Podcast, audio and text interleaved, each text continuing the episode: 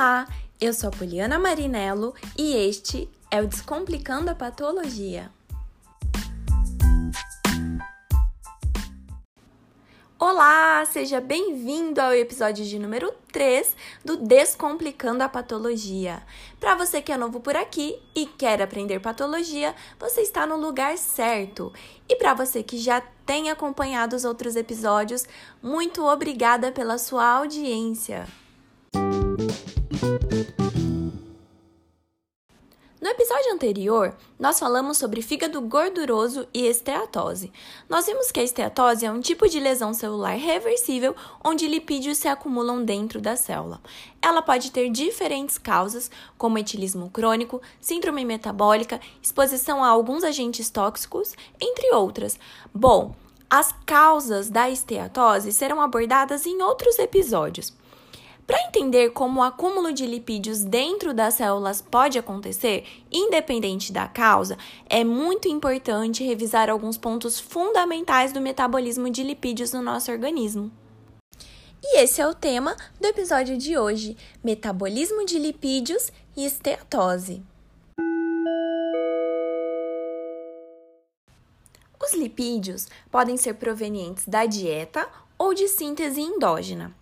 Eles apresentam diversas funções, como de armazenamento de energia, uma vez que eles podem ser oxidados para produzir ATP, funções estruturais, lembrando da importância dos lipídios nas membranas celulares, funções de sinalização dentro e fora da célula. Como exemplo, temos vários mediadores inflamatórios de origem lipídica e tantas outras funções que os lipídios apresentam. Os lipídios ingeridos na dieta são absorvidos no intestino delgado após sofrerem ação de sais biliares e lipases intestinais. Os sais biliares são importantes para emulsificar os lipídios, aumentando a sua superfície de contato e facilitando a ação das lipases sobre eles. Por exemplo, os triglicerídeos que chegam até o intestino não são absorvidos dessa forma. Só lembrando, um triglicerídeo é um lipídio simples, formado por uma molécula de glicerol, fazendo ligações do tipo éster com três moléculas de ácidos graxos. Por isso o nome triglicerídeo, três ácidos graxos e um glicerol. Quando o triglicerídeo perde um ácido graxo, origina um diglicerídeo. Quando perde dois, um monoglicerídeo.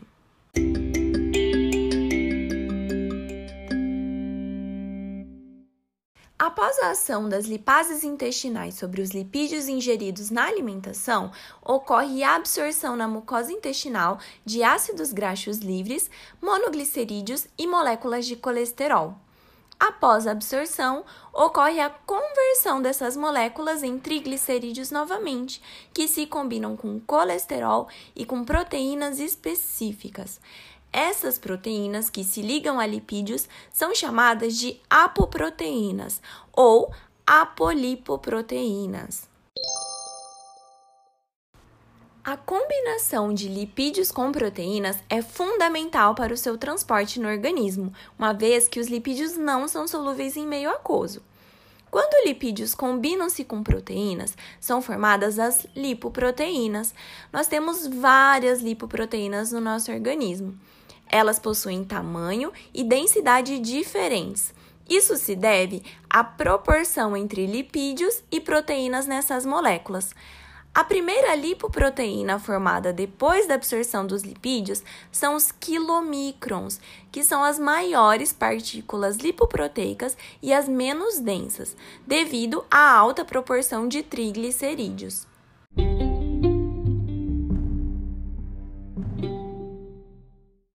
Os quilomicrons alcançam a corrente sanguínea e fornecem triglicerídeos para serem utilizados como fonte de energia através da sua oxidação no tecido muscular ou como armazenamento no tecido adiposo e em células que sintetizam esteroides do córtex adrenal, do ovário e dos testículos.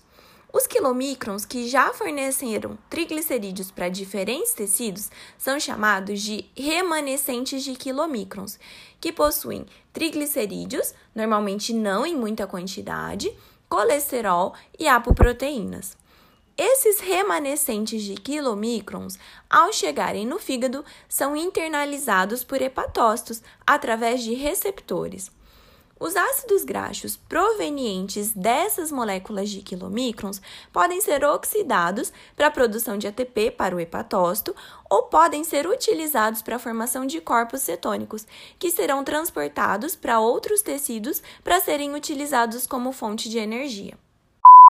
Os ácidos graxos podem ainda sofrer reesterificação no retículo endoplasmático liso e originar novamente triglicerídeos.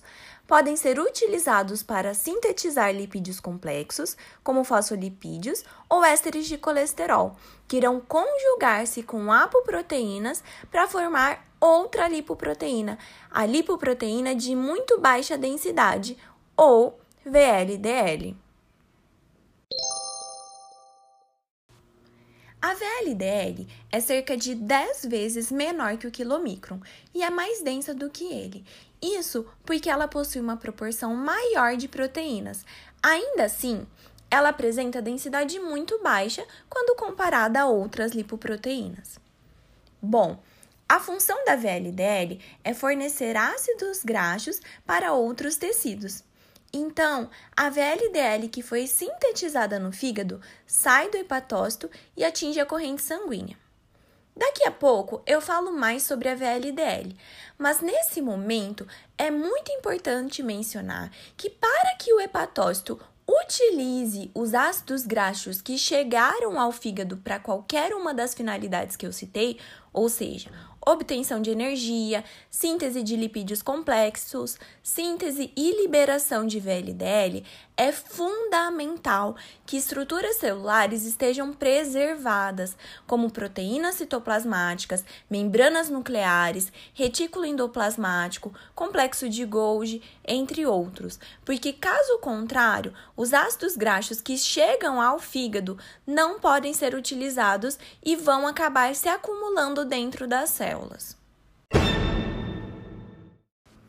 Isso mesmo, e acúmulo de ácido graxo dentro de células que não apresentam função de armazenamento de lipídio é chamado de esteatose. Aí já dá para a gente começar a entender que quando ocorre exposição a agentes que interferem de alguma forma com a integridade de componentes da célula, que são fundamentais para a utilização dos ácidos graxos pela célula, isso vai favorecer o acúmulo de ácidos graxos, ou seja, a esteatose. E eu vou falar disso novamente em outros episódios quando for explicar os mecanismos pelos quais a esteatose acontece, ou seja, a patogenia desse tipo de degeneração celular. Bom, voltando a falar da VLDL, após essa lipoproteína deixar o fígado e atingir a circulação, ela vai fornecer ácidos graxos para os tecidos. Os ácidos graxos são removidos da VLDL por meio de ação enzimática. As enzimas que retiram ácidos graxos das lipoproteínas são as lipases endoteliais. Conforme os ácidos graxos vão sendo retirados da molécula de VLDL, outras duas lipoproteínas de densidade maior são originadas. A lipoproteína de densidade intermediária, chamada de IDL, e a lipoproteína de densidade baixa, a LDL. As duas apresentam densidade maior que a VLDL. Lembrando que a densidade vai aumentando à medida em que a lipoproteína perde lipídios e a proporção de proteínas, consequentemente, aumenta. A molécula de LDL é rica em colesterol e é a principal forma de distribuição de colesterol para as diferentes células. O colesterol é fundamental para a síntese de membranas e hormônios. As células captam LDL através de receptores de membrana. O colesterol que não é captado pelas células retorna ao fígado, onde é catabolizado. Temos ainda a lipoproteína de alta densidade, a HDL, que faz o transporte reverso do colesterol, ou seja, capta o colesterol dos tecidos e leva até o fígado. É a menor das lipoproteínas e a de maior densidade. Por conta dessa sua ação, a HDL é popularmente conhecida como colesterol bom.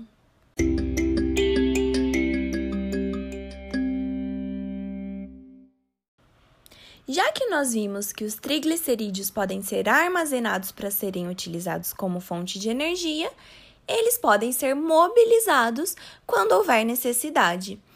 Isso pode ocorrer mediante estímulo hormonal. Dois hormônios que induzem essa mobilização são a adrenalina e o glucagon.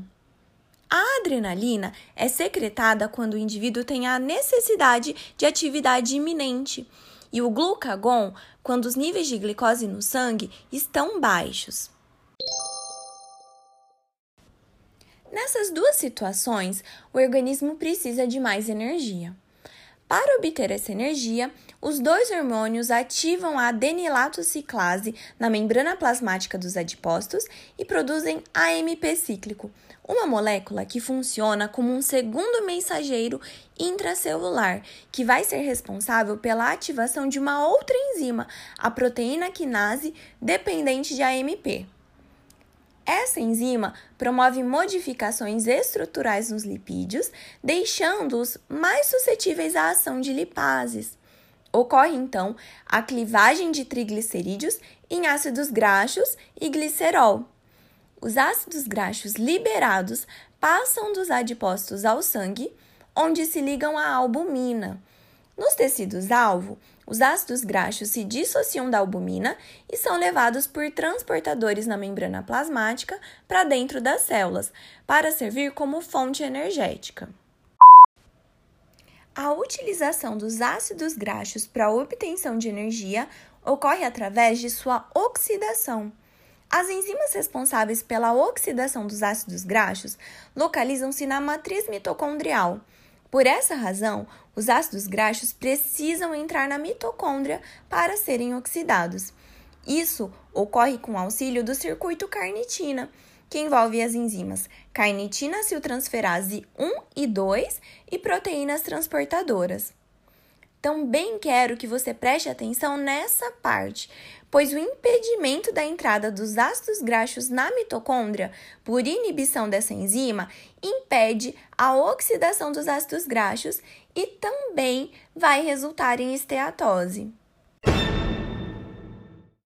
Uma vez na mitocôndria, a oxidação dos ácidos graxos acontece em três estágios.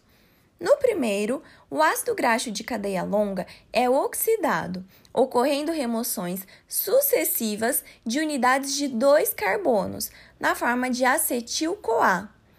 Essa etapa é chamada de beta-oxidação. No segundo estágio, ocorre oxidação das moléculas de acetil-CoA no ciclo do ácido cítrico, produzindo CO2. Podemos perceber então que nos estágios 1 e 2 ocorreram reações de oxidação, ou seja, moléculas perderam elétrons. Esses elétrons são transferidos aos transportadores NAD e FAD, que são reduzidos então ao receberem esses elétrons. No terceiro estágio, os elétrons provenientes das duas etapas anteriores são transferidos ao oxigênio na cadeia respiratória, onde esse é reduzido à água e ocorre fornecimento de energia para a síntese de ATP. A energia liberada pela oxidação dos ácidos graxos é, portanto, conservada como ATP. Nesse momento, quero destacar dois pontos muito importantes. O primeiro é que, para que a oxidação de ácidos graxos ocorra, é fundamental a disponibilidade de transportadores NAD e FAD para receberem elétrons e possibilitar a síntese de ATP. O segundo ponto fundamental para a oxidação de ácidos graxos pela célula é a quantidade de ATP intracelular. A célula oxida ácidos graxos para obter energia, na forma de ATP. Se existe muito ATP disponível na célula, esse ATP inibe uma enzima importante do ciclo do ácido cítrico, ou seja, muito acetil-CoA e ATP inibem a degradação de lipídios e vai acabar estimulando a sua síntese.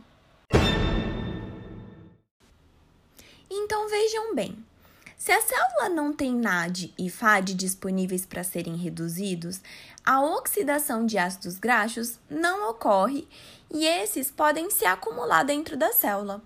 Isso é uma das formas de indução de esteatose, diminuição de NAD e FAD.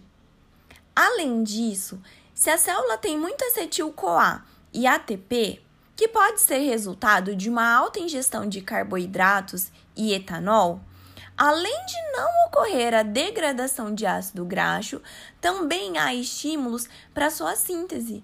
Isso também pode favorecer o acúmulo de ácidos graxos dentro das células.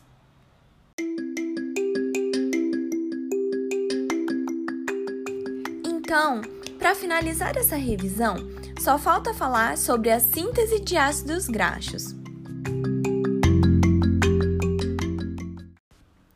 Síntese de ácidos graxos ocorre no fígado e no tecido adiposo através da condensação de unidades contendo dois átomos de carbono, o acetil-CoA, que, como nós vimos, é o substrato inicial para a síntese de ácidos graxos em condições de elevada disponibilidade de ATP. Esse processo ocorre no citoplasma da célula, é complexo, mas o fundamental para nós revisarmos no contexto da esteatose é que, além de ATP e acetil-CoA, é necessário para a síntese de ácidos graxos que a célula possua NADPH, ou seja, o NADP na sua forma reduzida. Isso mesmo que você deve estar pensando. Para a síntese de ácidos graxos, eu preciso de NADP na forma reduzida, ou seja, NADPH. E para a oxidação de ácidos graxos, eu preciso de NAD e FAD na forma oxidada.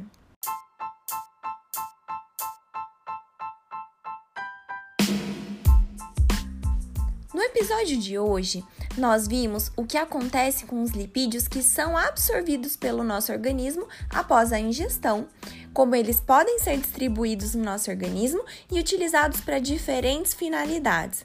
Vimos também que eles podem ser sintetizados pelo organismo e em que circunstâncias isso acontece.